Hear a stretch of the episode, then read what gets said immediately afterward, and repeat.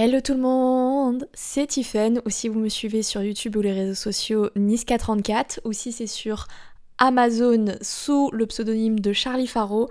Aujourd'hui je vous retrouve pour le troisième épisode du podcast Bouge tes fesses, et aujourd'hui je voulais vous parler des modèles. Les modèles, c'est ces personnes qui euh, vous inspirent au quotidien, qui vous aident à avancer, et surtout, euh, parce que ça m'est arrivé très récemment, de la déception qu'on peut ressentir envers des modèles.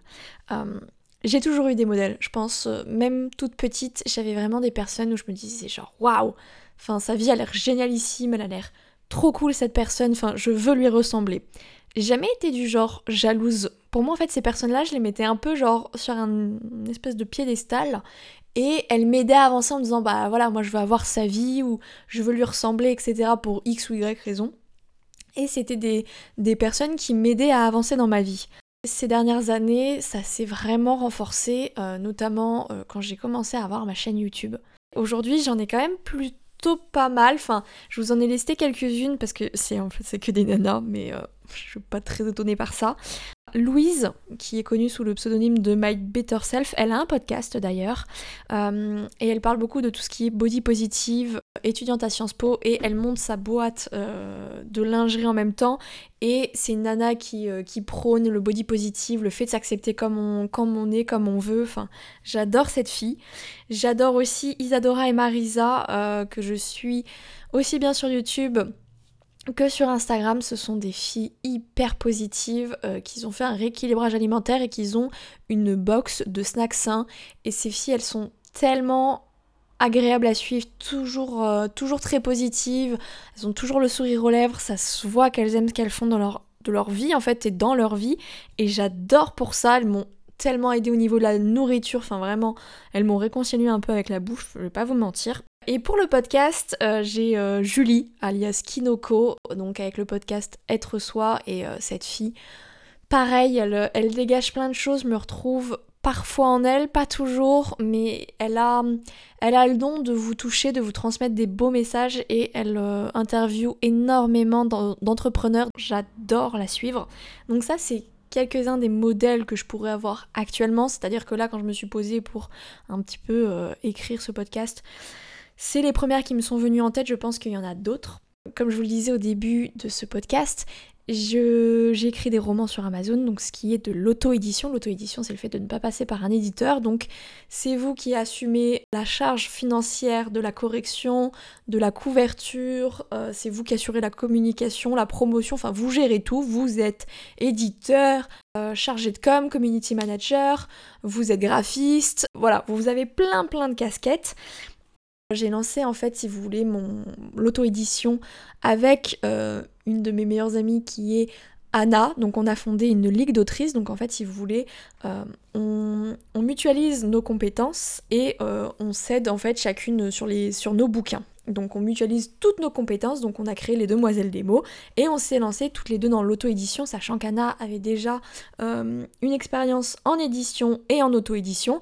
On a lancé la communication des Demoiselles des mots en novembre 2019 et on a lancé nos premiers romans euh, début décembre 2019, donc des, nouvelles de Noël qui ont extrêmement bien fonctionné.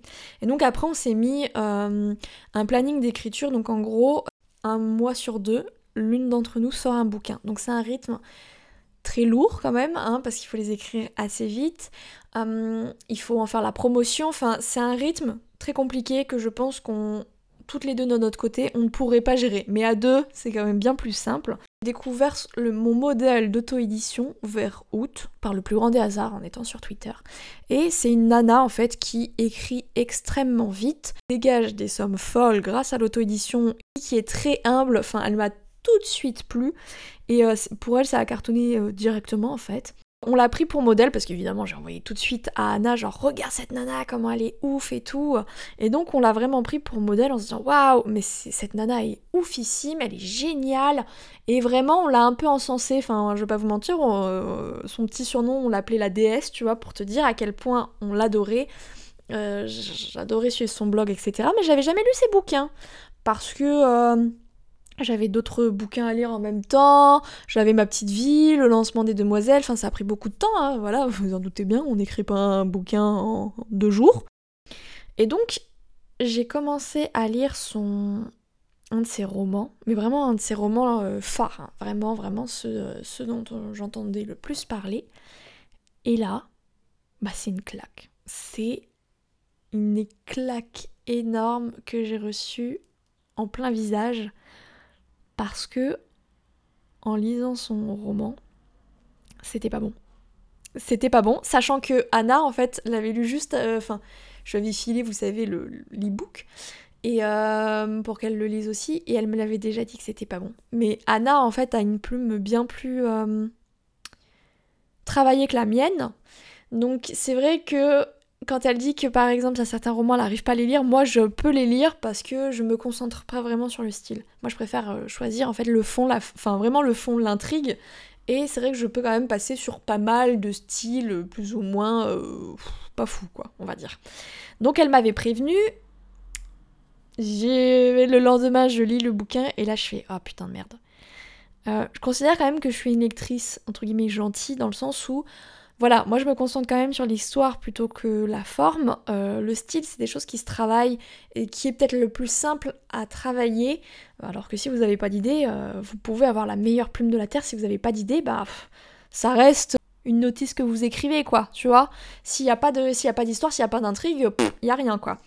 Donc, du coup, j'essaye de lire, tu vois. Vraiment, je passe 10 pages. J'ai l'impression que c'est les 10 pages les plus longues, mais les plus longues de ma vie. J'en passe 20. Je crois que je me suis arrêtée à la page 30. Et alors là, j'ai fait non, en fait, c'est, mauvais. Mauvais, c'est fort comme mot, mais je vous jure que c'était vraiment cette impression-là que j'avais en lisant. Et, euh, c'est pas parce que j'ai écrit, parce qu'il y a plein de, plein de romans, en fait, que. Euh, que j'adore alors que la plume est pas folle. Enfin, je sais qu'il y en a plein, plein, plein qui ont critiqué 50 nuances degrés au niveau de la plume. Moi, typiquement, ça ne m'a jamais gêné. Euh, pareil pour Twilight, typiquement euh, à l'époque. Je ne me concentre pas sur la plume, c'est pas ce que je préfère. Moi, tant qu'un bouquin arrive à m'alpaguer, tu vois, à me. à m'attacher, ça me suffit. Je, me fiche de la plume, mais là vraiment la plume desservait l'histoire. Euh, l'héroïne en fait me plaisait pas du tout. Pourtant, j'ai lu nombre astronomique de bouquins, tu vois, au cours de ma vie. Mais alors vraiment, cette héroïne, ça ne passait pas du tout. En fait, je trouvais qu'il n'y avait rien à sauver, quoi.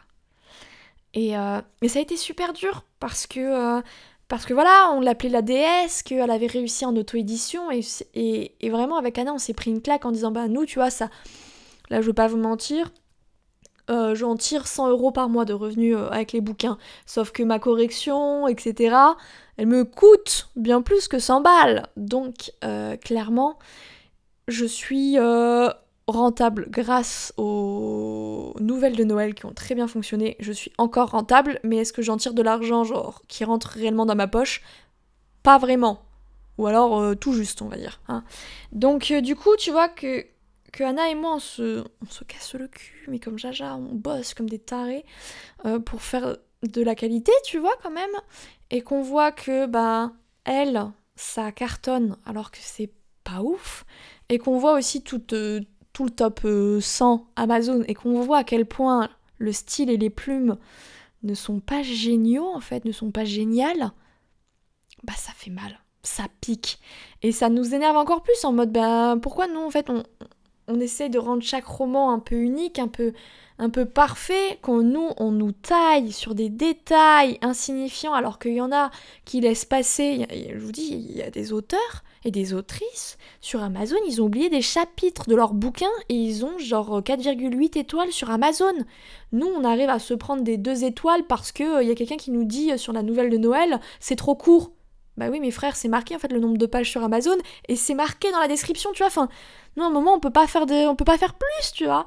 Et ça nous, ça nous gonfle, ça nous gonfle. Et j'ai vraiment, euh, j'ai vraiment été déçue. Mais au-delà de la déception, je me sentais trahie, tu vois. Comme si, comme si cette, euh, cette nana-là m'avait menti. Mais elle m'a pas du tout menti, hein. C'est juste que je, j'ai interprété par rapport à ce qu'elle envoyait, j'ai interprété quelque chose qui en fait n'était pas bon. Pour moi, je me suis dit, bah si elle cartonne, c'est parce qu'elle est douée. Bah, la vérité, elle est tout autre. Voilà, euh, c'est que moi, j'aime pas du tout, et que Anna non plus n'a pas aimé. Donc je me dis, bah, elle a eu de la chance, tu vois. Et pourtant, on reviendra sur ce concept de chance parce que je ne supporte pas quand les gens disent Ouais, mais toi t'as de la chance. Mais non, frérot, euh, enfin, ma chaîne YouTube, euh, j'ai taffé pendant 7 ans, mes bouquins, je taffe dessus comme une mongolita. Non, enfin, c'est pas de la chance, c'est du travail acharné, tu vois. Mais elle, pour le coup, ça a cartonné direct, d'un coup, tout de suite. Et quand je, je lis ces bouquins, je comprends pas trop pourquoi. Parce que c'est pas, c'est pas, c'est pas, c'est pas génial, quoi. Et donc, j'avais cette impression de trahison. Et, et franchement, avec Anna, on a mis peut-être 2-3 jours à le digérer, tu vois. Et après, je me suis dit, ben tant pis, tant pis, je n'aurai pas de modèle en auto-édition, pour l'instant en tout cas. Euh, ça reste que c'est une, autrice qui est extrêmement gentille, qui répond à tout le monde par mail, qui donne pas mal de conseils aux autres. Enfin, au-delà de ça, humainement parlant, c'est une super personne. Mais en termes euh, d'écriture, pour moi, c'est pas mon modèle en fait. Et euh, je pense que niveau auteur et autrice, je vais rester sur les gens édités pour l'instant en termes de style, en termes d'histoire, etc. Parce que pour l'instant, en auto-édition, personne ne m'a convaincu. Donc je vais rester tant pis sur d'autres modèles en écriture pure et dure. Après, euh, voilà, cette nana-là, euh, elle reste un modèle en auto-édition dans le sens où ça fonctionne et ça fonctionne très bien et que c'est la preuve que euh, même en France, on peut vivre de l'auto-édition. Mais ben, on l'appelle plus du tout la déesse, vous en doutez.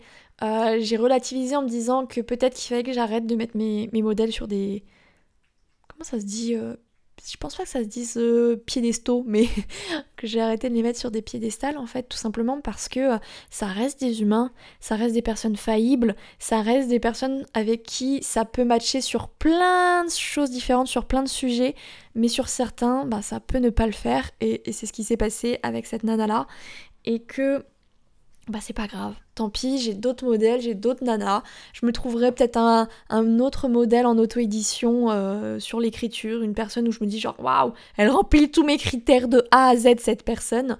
Et puis si c'est pas le cas, bah tant pis, je ferai sans. Vous voyez, j'ai déjà d'autres modèles, j'ai déjà d'autres femmes hyper inspirantes qui, euh, qui au quotidien embellissent un tout petit peu mon, mon ma vie, mon mes petites, euh, mes petites minutes où je, regarde leurs vidéos, je regarde leurs posts Instagram, etc., ou que j'écoute leurs podcasts. Voilà, euh, je resterai sur ces filles-là.